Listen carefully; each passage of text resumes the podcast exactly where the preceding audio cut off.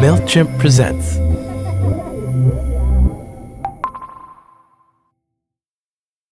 At one point before we started, he kind of lost the tip of his finger making ice cream. And that was the biggest point of pressure, I guess you could call it, because I was horrified. I was in tears. It all got fixed up at the hospital. And he looked at me and he said, I'm going to feel a lot better about this if we actually make this ice cream company work.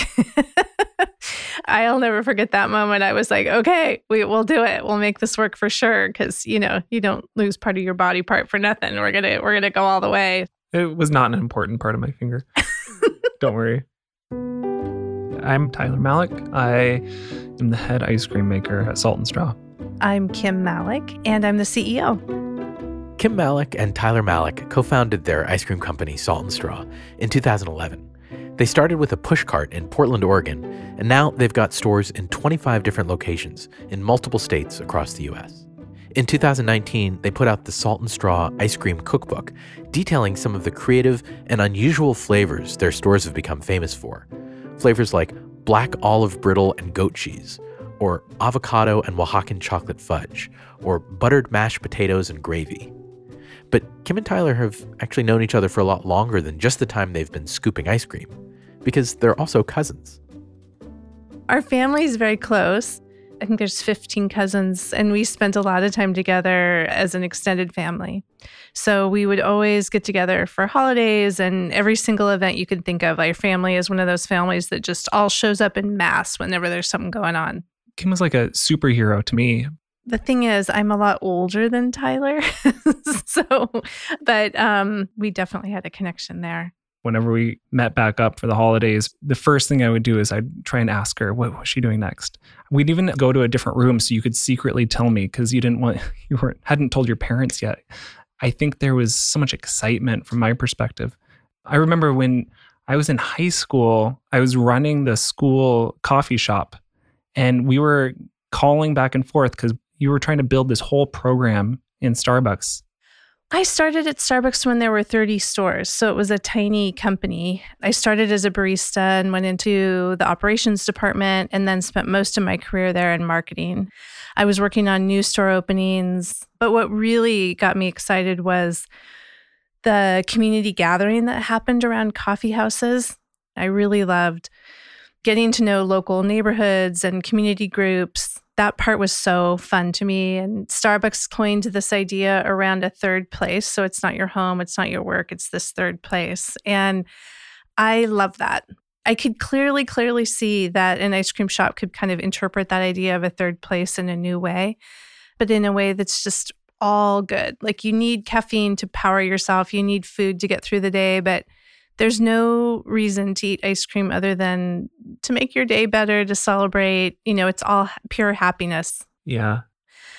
So I had the idea the very first time in 1996, and I was living in Portland in the mid 90s, and I literally met people walking down the street who became some of my best friends. I mean, it's just a really welcoming environment, very collaborative, and I could see an ice cream shop being just reflective of that. And I started looking for real estate and working on a business plan. And then I stopped because, you know, when I was in high school, my dad went bankrupt, actually owning his own small company. And so the idea of starting a company is was just really scary to me. So I shelved that and kind of just carried the business plan around with me until 2009. I remember specifically, I was in culinary school and I had to start looking at places to extern.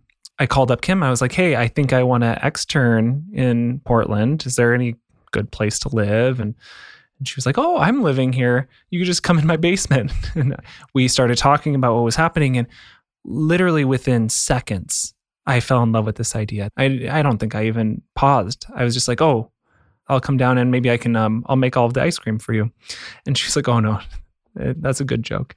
I thought to myself, first of all, I'm not going to bring my family into this crazy idea with me. Like you are on this great trajectory with your life and I don't want to be responsible for ruining it.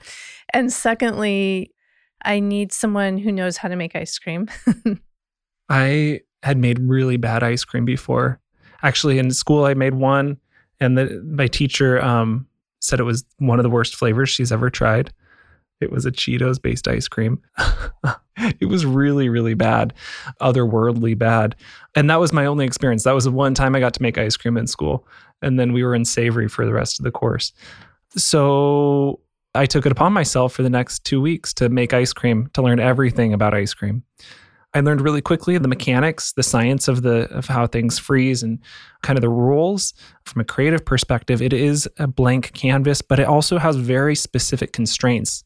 And once you know these basic rules, you can do whatever you want with the flavors. That in and of itself with ice cream completely just stole my soul. He kept sending recipes and things he was trying and ideas and after a while of hearing no, he said, Okay, I'm just going to run errands. I'll just run errands for you and help get the company going. I won't make any ice cream, I promise. so he showed up and, um, you know, he'd go to school in the morning from like five to nine. And, um, you know, he's still making ice cream in the kitchen. And we immediately could see like he's really good at this. And it didn't take long to make that official. I remember the first time we served ice cream we did a pop up, quote unquote. It was literally the first two tubs of ice cream, and we loaded them up in your red Datsun, and we served it at Earth Day in 2011 to all the volunteers that were cleaning up on Alberta Street in Northeast Portland. And I remember the first customers, they were there shooting um, Portlandia, um, were Fred and Carrie. That's Fred Armisen and Carrie Brownstein, the creators and co stars of the show Portlandia they were standing there and they said, What are you guys doing? this looks really fishy. It's really fishy. and then they came back later and said, You guys you're really good ice cream. You should keep going. And they were very encouraging. it's so nice. You guys, you can do it. Maybe not from the red Datsun, but yeah, you should really make something of this. I think it's one thing to have this idea and carry it around with you from 1996 to 2011, but it's another thing when it's, it's the first time you're sharing it with people. But people loved it. We served every cup. People came back for seconds. They were really encouraging. And I think it really fueled us. And for me personally, I'm very fear driven in general in life, but I felt like I was on top of the world. It was really, really exciting. We started the company as a push cart. Tyler would make the ice cream and we would store it in this freezer that his mom gave us, you know, one of those white freezers in the basement. You know, we're just mm, both working the cart and making ice cream. And we had planned to open a store later that summer, a real brick and mortar store, but we were just there at the cart. I remember the first flavors we had at our cart. We made pear and blue cheese ice cream sea salt with caramel ribbons, chocolate gooey brownie, cinnamon snickerdoodle, brown ale with bacon ice cream, and oh, a lemon basil sorbet. I couldn't imagine opening an ice cream shop without vanilla. And I remember adamantly like fist slamming on the table saying we weren't going to do vanilla. And we almost got in a fight over it, but I think that was like the 13th flavor we made.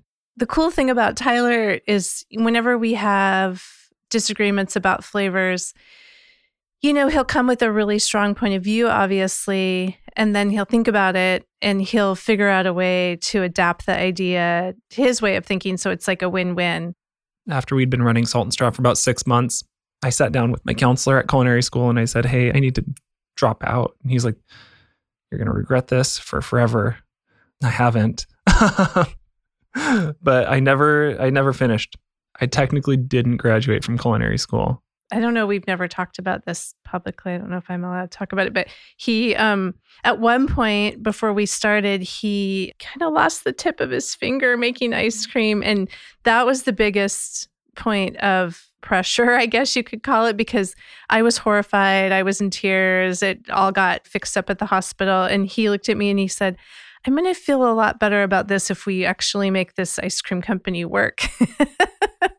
I'll never forget that moment. I was like, okay, we, will do it. We'll make this work for sure. Cause you know, you don't lose part of your body part for nothing. We're going to, we're going to go all the way. I think that was probably a bigger pressure point for me than dropping out of culinary school. Oh, it's no big deal though. It was not an important part of my finger. don't worry. I remember this one moment Portland Monthly wanted to do a photo shoot. It was a really big deal for us. And Tyler found this old ice cream maker that I had in the garage that we were going to use for a prop. And he got out his toolkit and retrofitted it and made the ice cream on the spot in this vintage ice cream maker and brought it to the shoot and and we did it and I'll never forget that moment cuz that's kind of how he's been every step of the way just like way above and beyond sort of mind-blowing feats that you couldn't even imagine and in the face of you know starting a company you face moments all the time where you just don't think you're going to make it um, or this is going to be the thing that takes us down or you know, I can't go on. And he's always there with this unexpected, brilliant angle on it, but that was definitely a turning moment for me that that lives on. The second shop we ever opened, I remember our real estate broker was like, "Well, the only way he's going to give you this lease is if you can do something that can guarantee that he'll actually get rent because no one thinks this ice cream thing's going to work out. So you guys have to do coffee in the morning. So you have a full 24 hour business basically. And so, yeah, we said, okay, now let's do it. I, I took some baking classes in culinary school. We kind of replicated the same energy of our ice cream menu into baked goods and into the coffee program. So we made all of these syrups and custom lattes and we, we got it up and running and it was really good. And it was insanely distracting as well.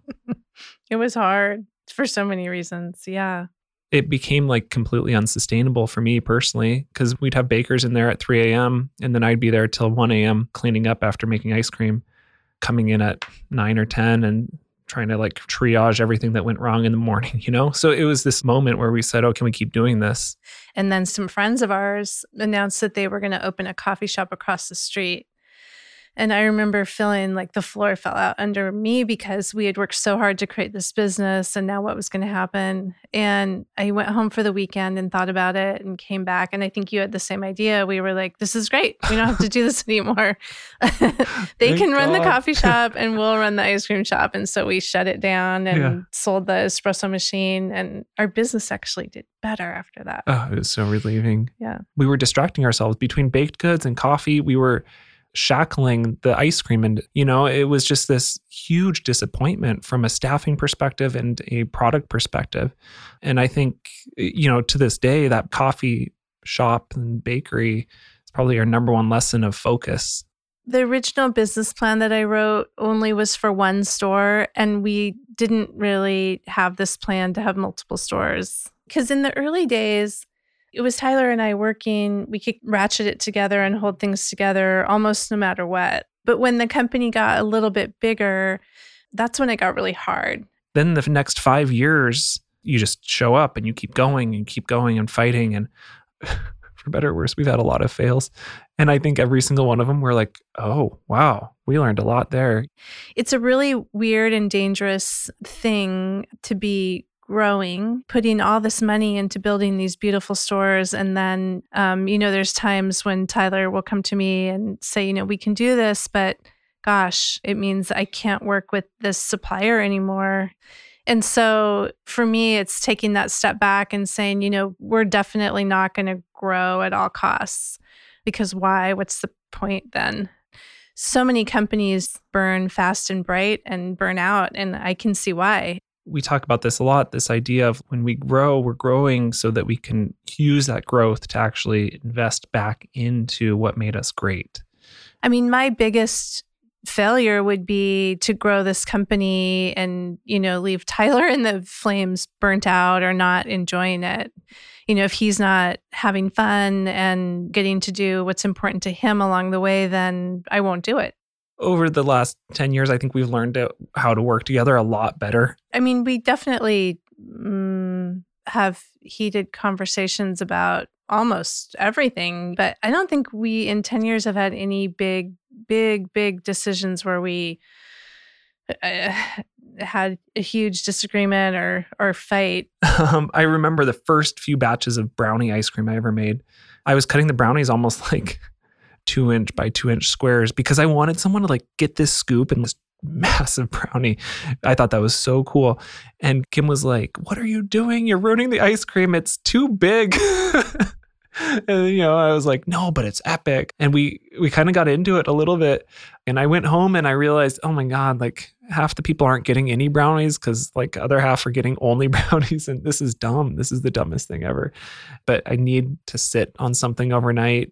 Kim needs to solve it immediately. And um and I think we learned pretty quickly, like, oh, okay, let's let some of this ferment a little bit before we rehash it out. Yeah, mm, we're complementary in what we do, but we have such very different areas of responsibility that I think it works. Just even like from a personality perspective, our range of uh, introvert versus extrovert, I'm very introverted. Kim's, I think, the opposite on extrovert.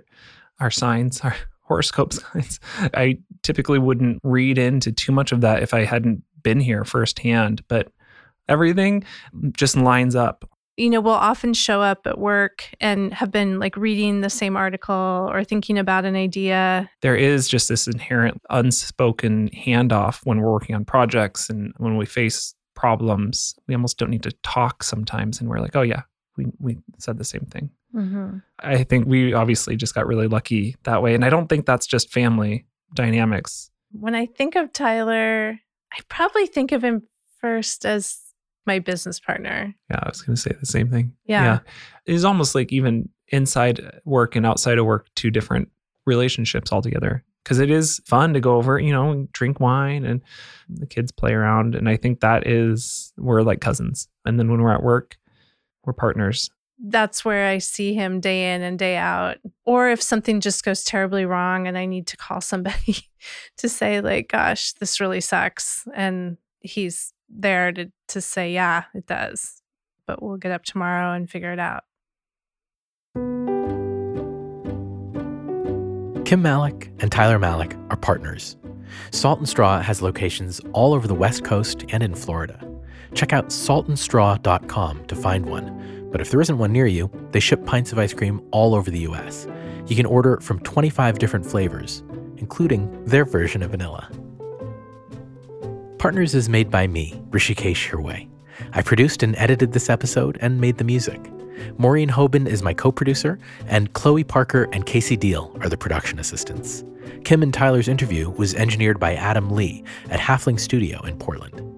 Partners is a MailChimp podcast made in partnership with Radiotopia. Find out more at MailChimp.com slash presents and at Radiotopia.fm. Thanks for listening. Radiotopia.